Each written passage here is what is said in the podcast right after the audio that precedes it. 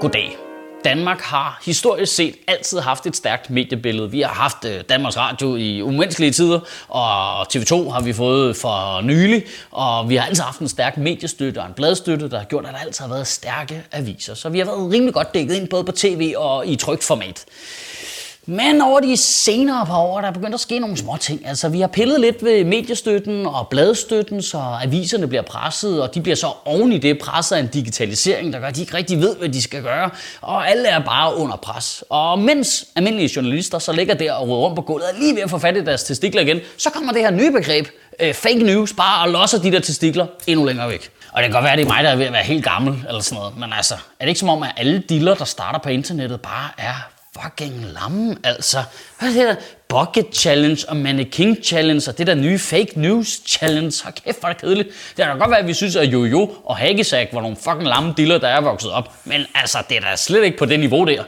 I det mindste kan man da så sige det positive omkring Bucket Channels og Mannequin Challenge, at det typisk er koblet op med en eller anden form for at indsamle nogle penge til velgørenhed, og der lige er sådan en doner til muskelsvindfonden knap ved siden af. Fake news sites, de har jo bare en doner til menneskehedens forfald knap. I Danmark har vi heldigvis været forskånet for de værste af de der falske nyhedssites der, selvom vi har jo den korte avis, vi har øh, Newspeak, og så er der lige kommet et nyt, der hedder 24 Nyt, øh, som beskriver sig selv som et protestmedie eller et modstandsmedie, hvilket er virkelig morsomt, fordi det er fuldstændig de samme ord, som øh, kommunisterne brugte om alle de medier, de lavede i 70'erne. Altså hvis man nogensinde har kigget en historiebog, jeg er ked at sige det, det er fuldstændig det samme retorik, der bliver brugt omkring det hele det der med, åh, oh, systemet er fuldt med løgn, vi siger det bare, du ved, de rigtige medier, de lyver, mand, puha, modstand, rød front, eller i det her tilfælde bare sort front, og, øh, altså ikke sort som i sort mand, men ah, sort mand, du ved hvad jeg mener. Jeg har tidligere gennemgået den korte avis, øh, og Newspeak har jeg ikke rigtig rørt ved, fordi det er for fjollet, simpelthen. Altså det er helt kukkelukket. Altså det hedder, øh, sitet hedder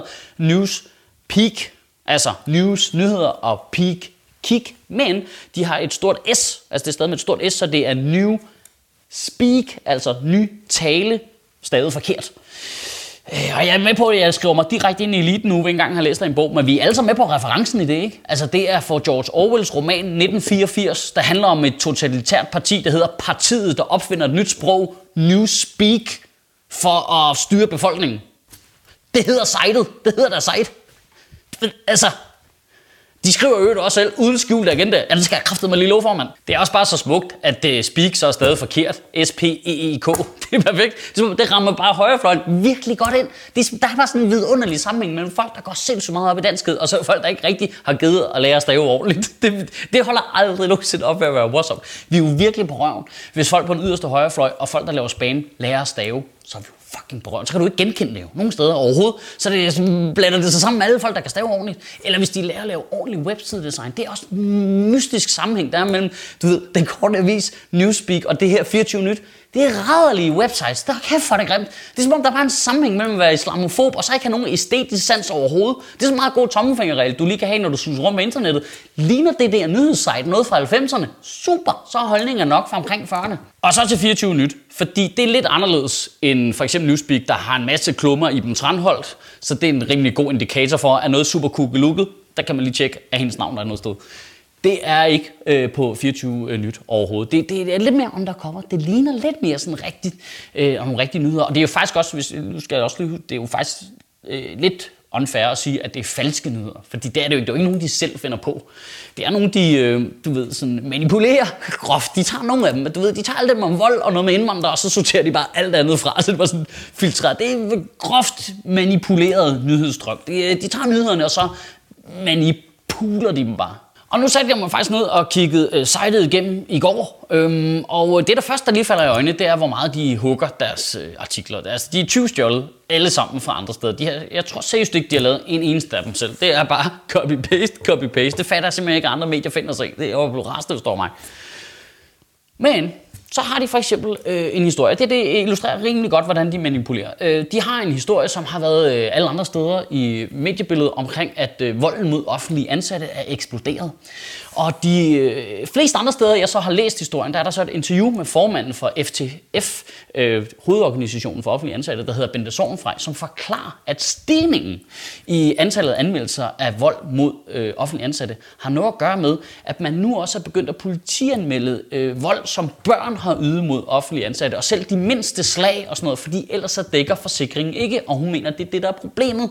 Der er nemlig ikke kommet flere angreb på offentlige ansatte. Og det interview har de også copy-pastet over øh, på øh, 24 Nyt. De har bare lige glemt. De har bare lige glemt den der del, hvor hun forklarer, at der er faktisk ikke kommet mere vold. Det er bare fordi, man anmelder det på en anden måde nu. Det er sådan en administrativ ting. Men det, den, er, den er bare lige smuttet. Hovsa. Jamen det er, når man sidder der og copy-paster, ikke? så der, der, der skulle godt lige glemme nogle gange. En anden fin artikel, jeg lige faldt over, hedder Svenske tilstande. Og så starter der artiklen utrolig spændende med ordene øh, Sverige er i opløsning. Og så er artiklen faktisk ikke specielt meget længere, så er der lige øh, to linjer mere, tror jeg, øh, som slutter af med øh, læs mere her. Og så er der et link. Og så klikker man på linket, og så havner man hos Danmarks Radio øh, som har en historie om øh, politiet, der sætter fokus på 15 sådan, ghetto-lignende områder i Sverige, hvor der er sociale problemer og selvfølgelig mere kriminalitet. Men der er ikke nogen, noget med politiet, der siger, at Sverige er oplysning eller noget som helst. Der er, ikke noget, altså, der er bare sådan et kort over her de 15 områder, som vi har problemer med, og som vi har særlig fokus på. Et andet glimrende eksempel er en øh, video, som 24 Nyt har liggende, som hedder Indvandrere angriber politiet så bliver det spændende. Øh, som er en video, som de har liggende. Øh, og så er der en artikel, der skriver, at det her det er politiets egne optagelser. Så kan du se den barske virkelighed, som politiet er i. Øh. Og jeg ser normalt aldrig noget sådan noget. Altså jeg hader at se sådan noget. Jeg ved godt, der findes uh, fucked up shit. Uh, jeg har ikke brug for at se det. Uh, men nu tænker jeg lige i sagens tjeneste, så jeg skulle lige kigge på det alligevel. Så jeg trykker på den der 3,5 minut lange video, og uh, der, der er ikke et eneste uh, overfald på en politibetjent i videoen overhovedet. Det er politiets egne billeder. Det er rigtigt. Det er sådan nogle GoPro-kameraer, de er siddende på, når de er ude i spidse situationer. Og uh, det er basically uh, politiet, der uh, laver nogle lidt voldsomme anholdelser. Det, altså, det er der ingen tvivl om. Det er ikke sjovt, det politiet render rundt og laver. Det er sådan, hvor de er undertal, og der er en masse du ved, balladebangeragtigt noget, og så viser politiet lige, prøv her, nu gider vi ikke mere pis, og så lægger de folk ned på jorden. Det er seriøst, alle klippene ender med øh, sådan nogle lidt øh, teenage-agtige, 2G-agtige drenge, der løber væk. Det er alle klippene. Den, den video burde ikke hedde indvandrere angriber politiet. Den video burde hedde, politiet finder sig ikke pis. Prøv at se, hvor badass de er. Ja, og sådan kunne jeg egentlig blive ved. Det var bare lige for at understrege, at jeg faktisk har været inde og, og kigge på det der frygtelige site der, så det er bare noget, jeg hiver ud røven heller. Øh, manden bag øh, 24 Nyt, og også manden bag Newspeak, han hedder Jeppe Jul. Og han er faktisk journalist. Og faktisk, så har han fået en kavlingpris i 1989 for at afdække noget korruption hos stadsarkitekten i nogle artikler for Ekstrabladet. Det er altså lidt mærkeligt, det der med, at så har man fået en kavlingpris, og så kan man bare, du ved, lave øh, et mega fake news-agtige ting med vilje. Det, det må man da ikke. Det er da irriterende. Så skal der være nogen, der tager den kavling fra Jeppe Jul igen det, helt seriøst, det mener jeg, hvis den pris skal have nogen former for værdi, så må det være sådan, Kavling betyder, at du har lavet noget god journalistik. Når du så laver dårlig journalistik, så kommer vi lige og henter den igen. Altså, det, det er da meget fair. Hvis ikke du lever op til standarden, så kommer vi kraftigt med at hente den igen. Men jeg kunne indføre det i alle awardshows i det hele taget. Det kunne måske lige få Robert De Niro til at tænke sig en ekstra gang om, inden han siger ja til flere film med Ben Stiller, hvis han kunne miste sin Oscar for Raging Bull. Jeppe Juhl siger selv som forsvar i et øh, interview i Politiken, at I kan ikke selv se det. I sidder i et kulturradikalt ekokammer, og vores vinkling er bare den modsatte af den etablerede presse. Og det beskriver det egentlig meget godt. Det er meget fint i samme sætning at beskylde nogle andre mennesker for at sidde i et ekokammer, samtidig med, at man egentlig indrømmer, at man har bygget sit eget ekokammer. Det er virkelig uret.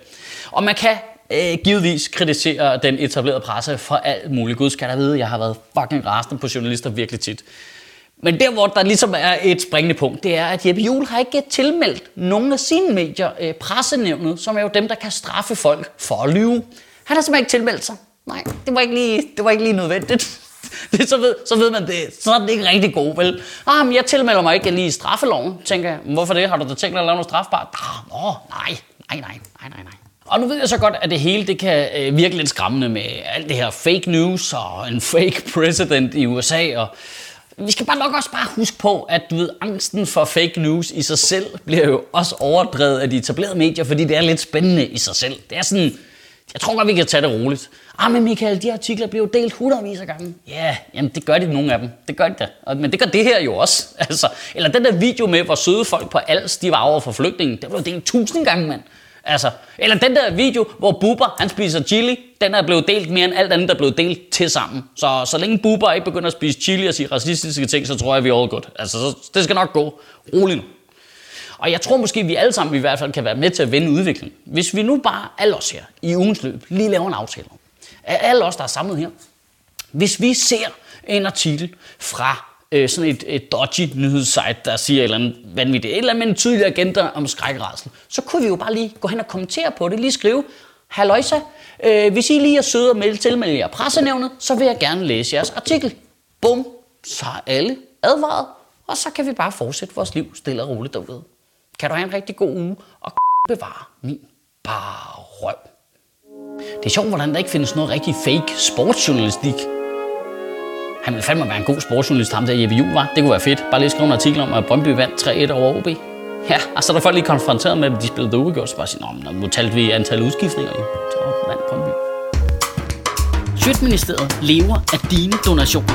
På tier.dk kan du oprette et donationsabonnement, hvor du giver lige præcis det beløb, du har lyst til. Og så kan vi lave flere interviews på Nørrebro Teater, flere taler, sende Sofie Flygt mere på gaden. Og hvis ikke du gør det, så er du en vegan shows.